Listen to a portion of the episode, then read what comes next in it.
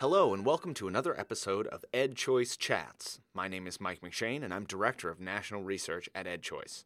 Today's podcast is part of a new series we're embarking upon called Cool Schools, wherein we will profile passionate educators around the country and the schools that they lead.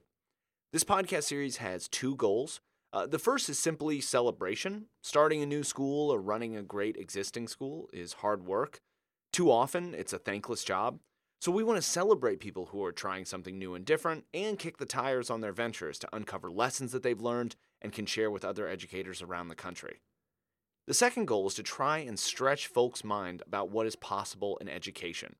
As educational choice supporters, we at EdChoice spend a healthy amount of our time trying to promote educational options that don't exist yet. We push for states to pass laws that create the conditions for great new schools to open and scale, but many people struggle to wrap their minds around exactly what that might look like. In this podcast, we're going to highlight some of those potentialities. With quality school choice programs, innovative models like the ones we talk about here could be coming to a city near you. You know, at the outset, I would like to say that uh, we're not going to try and use this podcast to adjudicate whether or not these are quote unquote good or bad schools. We're not going to examine their reading and math scores and ask them why their fourth graders aren't up to snuff we are going to ask about mistakes that they've made, lessons they've learned, advice that they would give, and related questions that should be helpful for anyone listening, even if you're skeptical of their educational model or pedagogical strategy. As always, if you'd like to find out more about EdChoice, please sign up on our website for EdChoice emails. Uh, once you sign up, you can watch your inbox and flesh out your profile with your mailing address if you want print copies of our reports mailed straight to your doorstep. You can also follow our blog, subscribe to this podcast, which we would really appreciate. Um, we don't just profile cool schools, we also interview the authors of groundbreaking research, describe education reform efforts around the country, and talk about the fun stuff that we're up to here. Uh, you can also tweet us. Uh, it's at EdChoice. You can also feel free to tweet me personally if you want to uh, let your thoughts be known. I'm at MQ underscore McShane. I'm always on the lookout for more cool schools to profile. So if you know of one of those in your neck of the woods, please let me know about it. So on the podcast today, we have Amy McGrath, who is the COO of ASU Digital Prep and Associate Vice President of ASU Educational Outreach. And that ASU is Arizona State University. Go Sun Devils.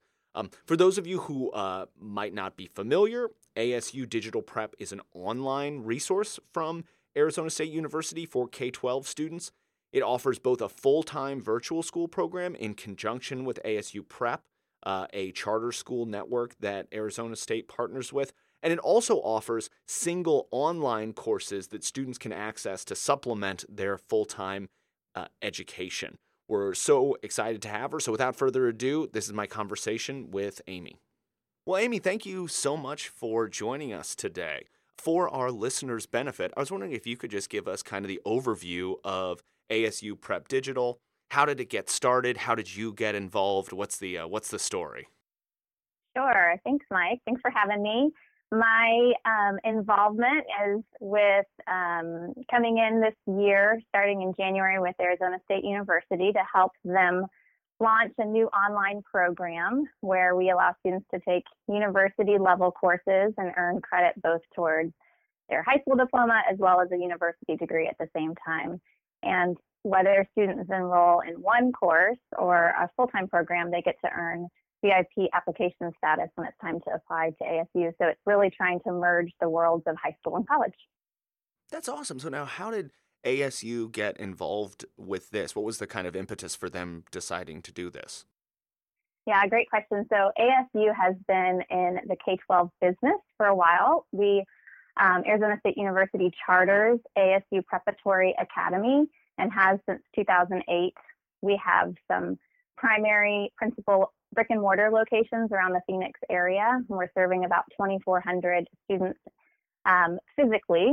And during that, we've realized some success just in taking some really good college prep curriculum backed by Cambridge, which is an international curriculum in which um, students are given the chance to kind of go deeper on standards.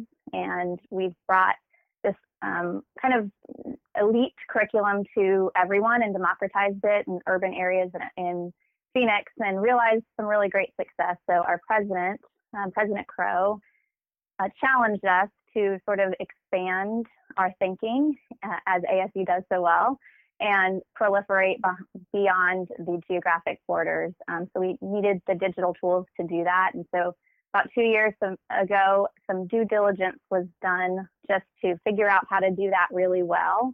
And um, the a team of us um, pre- previously at Florida Virtual School, including Julie Young, who the founding CEO and president of Florida Virtual School, got into conversation after she retired about okay, how can we use some of our experience from the scale we experienced in Florida and not do Florida Virtual School 2.0, but rather just kind of pioneer a new vision for what ASU Prep was doing in the K 12 space using Arizona State University's kind of assets and ecosystem of innovation. And so, so thus the journey began and we launched in August. And so far we've got about um, 1,800 students that are taking um, or rather 1,800 enrollments, which are courses, and that's serving about 900 students.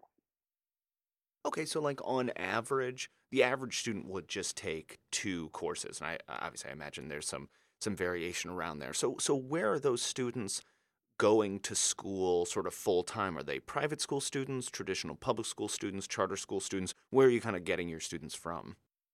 A little bit of everything. Right now, the low hanging fruit, if you will, because of um, our brand being ASU, most of our students are pulling from Arizona. This is um, available for free for students in Arizona using the charter as the vehicle for that. Outside of Arizona, it's tuition based.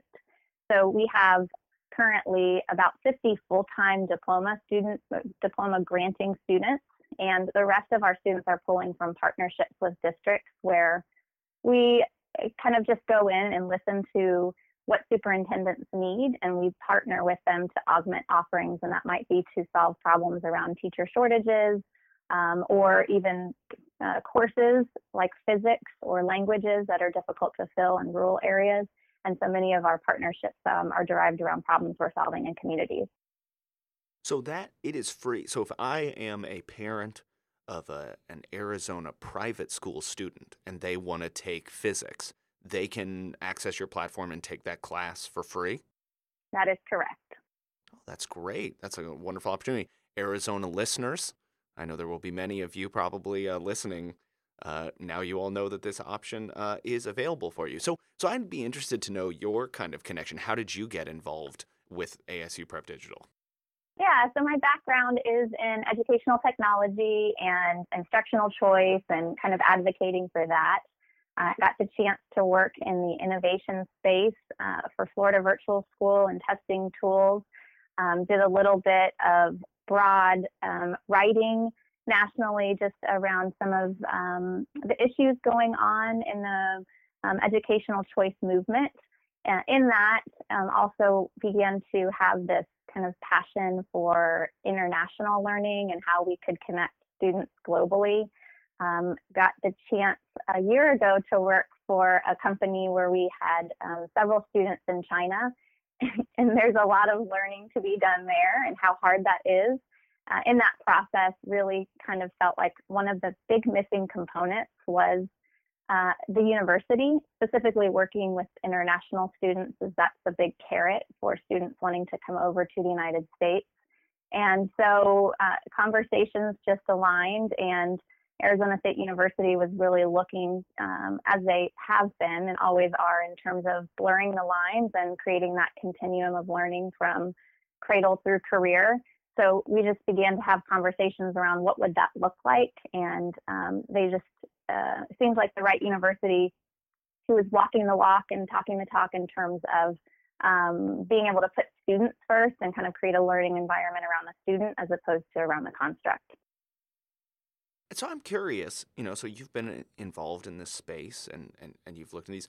Just given this particular venture, I would love to know sort of what what were the hardest things that that you all have had to overcome and i know you're sort of early in the process now but to to actually get this thing up and running what were some of the hurdles that you had to clear it continues to be a hurdle and i think that's because most of what works right now for students at scale is tied and anchored to a school model that um, I think there are really great school models out there and some progressive leaders in the space but to truly focus on the learner as opposed to the I guess the the actual system, the machine, it gets very difficult to plug into that. So creating these complex adaptive systems from a technology standpoint that can um, kind of jump in with the student and the entry point is the school.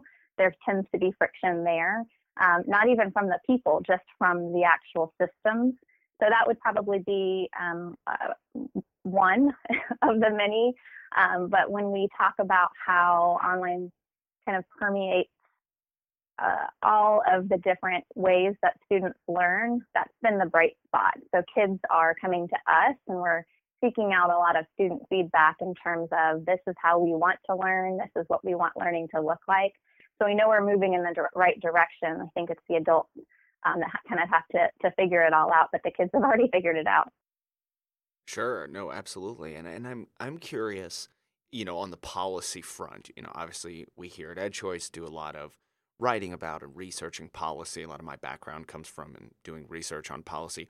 Are there sort of concretely maybe two or three sort of policy barriers that you run into? I know as you you mentioned, you know, there's cultural barriers and there's the sort of systemic issues, but are there specific policies that make your life difficult? Um, and I think part of that is um, us demonstrating a progressive model that we hope policy will follow. Um, Arizona is um, really nice in terms of the landscape there and offers quite a bit of um, autonomy. Um, I'm thinking right now of our ESA situation right now, um, and we've got some of our students that are actually leveraging the empowerment scholarship. So I think we have some um, some small wins there, but we'd like to see more volume behind that. And additionally, I think we're really after kind of just student centered decisions. And part of that would be students being able to make a decision based um, on the right instructional choice for them. And that might be parents doing that as well. And so, what does that look like from a policy standpoint? Um, in Florida, we had, um, when we established Florida Virtual School, we had the, the backing of the legislature. And that was very helpful for us. And over a part of our growth, our spike in enrollments was really due to the fact that we um, worked with the legislature on this, and um, a, a, law was passed for all students in high school um, to take an online course before graduating. And so, of course, we saw kind of an avalanche um, from that. So there's various pieces of policy that will drive us forward from an enrollment standpoint, um, but we're also very hopeful um, that we're going to see some some legislation that backs um, kind of a move on when ready and advance when ready um, type of mentality where students are not tied to seat time, rather performance. So I would be interested to know, given that you're at the sort of early stage um, of this venture, um, and so it may be a little bit difficult to have the sort of um, self-reflection that maybe a, a bit more uh, distance and time would, would grant you. But I would be curious to know, in, in this startup process, in, in getting involved, what is a mistake that you made that other people who might be interested in doing something similar could learn from? Oh, it's a great question. I would say writing anything in pen. so, from a design perspective, everything needs to be in pencil. I think we have um, really great visions, but in the world we live in, that could be obsolete in five minutes. So um, we have we've experienced building something that, um, from a utility perspective, uh, may work now, but what does it look like um, in a year, in five years? So my advice would be to um, to prototype, to build iteratively. Um, a huge fan of lean startup and design thinking, and um, bringing in the customer at, at every point of delivery to ask uh, you know, is my baby ugly? and get some really true feedback. Um, and for us, that looks like a constant dialogue with students. And I would say that's been a learning process for me personally because you think you have um, an idea in your brain that's really good, and then you bring it out into the customer. You've waited a little bit too long and put a little bit too much money from a product development side. into it and, and it, then it gets in front of the kids and it was, oh, that was a total bust. So the advice would be to um, bring it out to the kids as soon as you can. Well, you know, I think that's really great advice because, you know, I think the education world in general might suffer from a little bit too much niceness sometimes, in the sense that one of the worst things that you can tell an early entrepreneur or someone who's trying to do something different that something that they are doing which is bad is actually good, right? It yeah, doesn't help right. them at all. And I think, unfortunately, if you go to some of these kind of hackathons or you come to these startup events, uh, you have really passionate educators who want to do something good, and, and, and it's great, and that should be fostered. But honesty helps them because, as you said, if it's a stinker um, and you invest a bunch of money and your time and you put it in front of kids and it doesn't work, you haven't actually helped them at all. So I think that that yeah. getting that honest feedback is such is such an important part of this entire uh, is is part of this entire process, and we need more of it and to develop that kind of culture of learning in which we're able to say like, look, this is all part of the process, but you're not going to be helping yourself or anyone um, by bringing this thing into the world at the stage that it's in right now. But you know, I'd be curious you know, trying to do new and different things, trying to re envision um, what schooling looks like, what educational options look like. How do you measure success? You know, in a year, in two years, in five years, how will you know if what you are doing is working? Well, I would say that part of that is moving the academic needle per student. So we are a mastery based model so students can move on when they've mastered a concept. And so, what does that look like at a cumulative um, testing vantage point? So, as much as uh, we don't want to drive our design um, by uh, kind of tying it to standards, I think that that does matter. How our students um, are testing is going to be one of the measurements that we are using also, I think qualitatively, it matters if they're having fun. That matters to us. We care that the students are involved in the process, especially since we just launched. This is um, a kind of a startup within a mature organization. So we want to bring the students in to ask, how does this feel for you?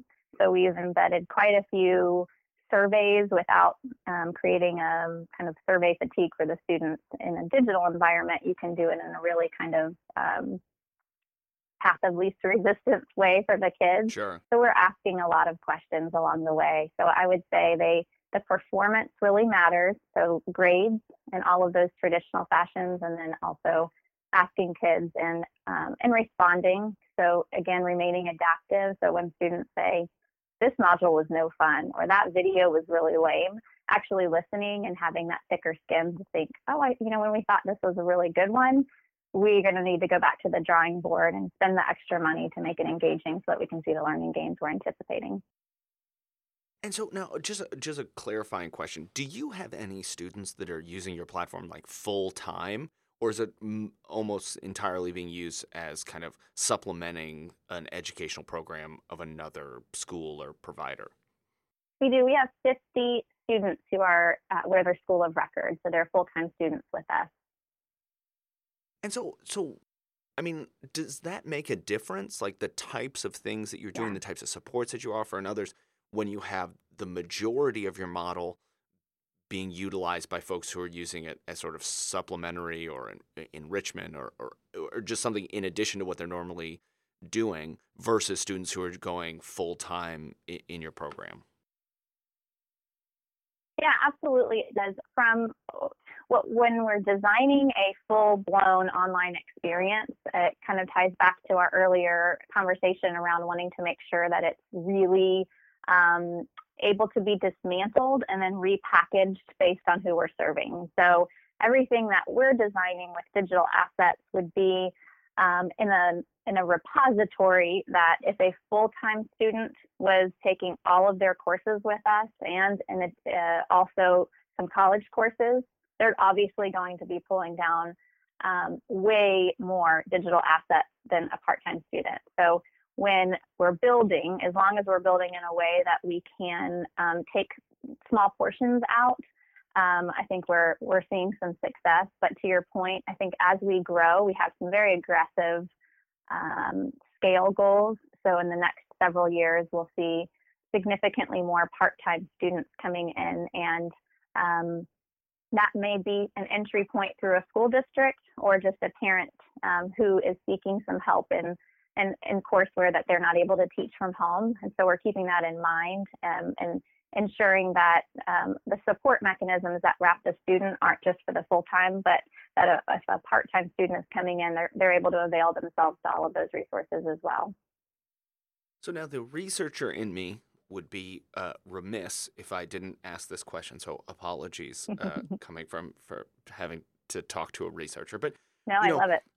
From what from my read of the literature, and feel free to disabuse me of uh, of this. You know, a lot of the research on particularly kind of full time online education for K twelve students doesn't look so hot. Um, I would be interested to know um, sort of what your read on what some of those stories uh, that have come out, or what the research that's come out on, how you all are are responding to that, or trying to integrate that is it a difference between a full-time online versus part-time online? I would just be interested to know how, like how you think about what i think has generally been not so positive research. So first mike i would agree with you and that's something that we have to be real about as we are planning for scale because uh, from just a market consumption standpoint, I don't think we're going to have um, massive droves of full time online learners. What I do know is that online is the modality that's powering us. And so that would be in a physical space, a hybrid space, a virt- it, it can look different. So I fully believe that uh, online learning, even when it reaches critical mass, is still relatively local. Some of the research really shows us that uh, and 74% of online learners in higher ed are still within 100 miles of the physical space from which their program lives. And at 54%, they're within 50 miles.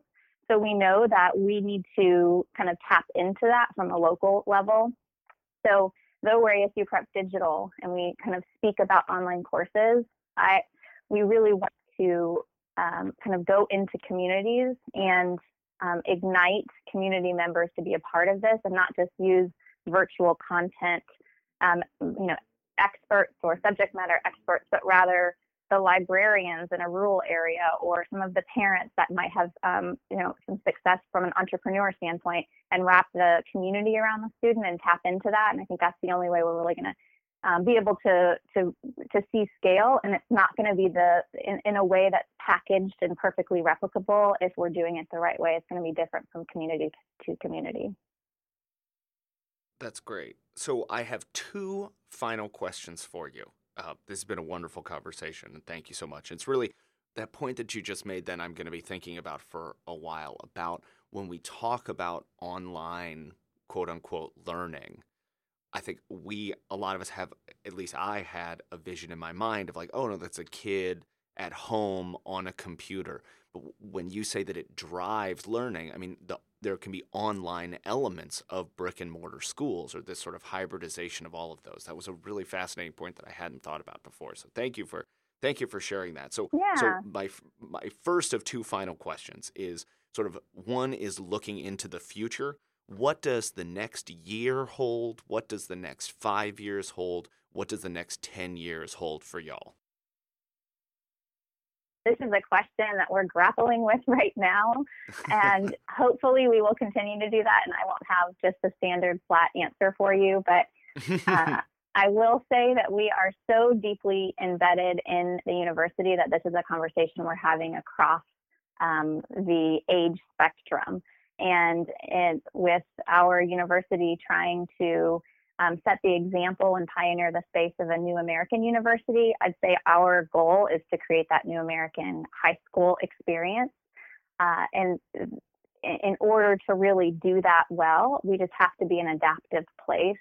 Um, I realize some of this is just jargon speak, but what does it look like in practice? And that is not having a traditional path, but ha- being open to really, really unique pathways for students and looking different from um, from student to student. And so, hopefully, our vision for um, 10 years from now uh, is students teaching students, and then some of that um, outcome being archived, and then students that are coming in after them will be able to use that. So tapping into more of the successes of students and then teaching kids to think differently. Um, we've got a increasingly interconnected workforce, and how can kids prepare for that? It's definitely not in a closed classroom. So, virtually opening the doors and trying to shrink the diameter of the globe for the kids, what does that look like on a digital platform? Um, it, it doesn't mean taking away a teacher. I don't see that going away. It doesn't mean taking out school. I think that's going to be anchored in our society just from a cultural perspective. It just means tapping into it in a different way and activating the adults in the community. Um, so I feel like I'm giving you a very nebulous answer, but I think that's the goal is to not but a lovely one. Yeah, nebulous but lovely. I mean, it sounds like a wonderful thing. I was I was just yeah. listening along and was like, God, that sounds great. Um, and so okay, so so so my last question, and and in a way, you sort of already answered this at, at an organizational level. So I might I will uh, expand this to say it could be you've been involved in this space and not just in this venture and in others. So if you want to answer this from the perspective of your own organization currently or yourself as a kind of professional in this space, if you could go back in time to when you started um, and give yourself advice, one, just one piece of advice. If there's more, we're welcome to hear them. But so this is either you at, at ASU or going back to earlier your career and give yourself one bit of advice as you sort of enter into uh, this sort of ed uh, technology disruption space. What would that piece of advice be? Wow, that's a big question. I I'm going to answer it as a young educator. So I started out in the classroom when I was 21 years old, teaching um, sociology to kids that were um, bigger than me.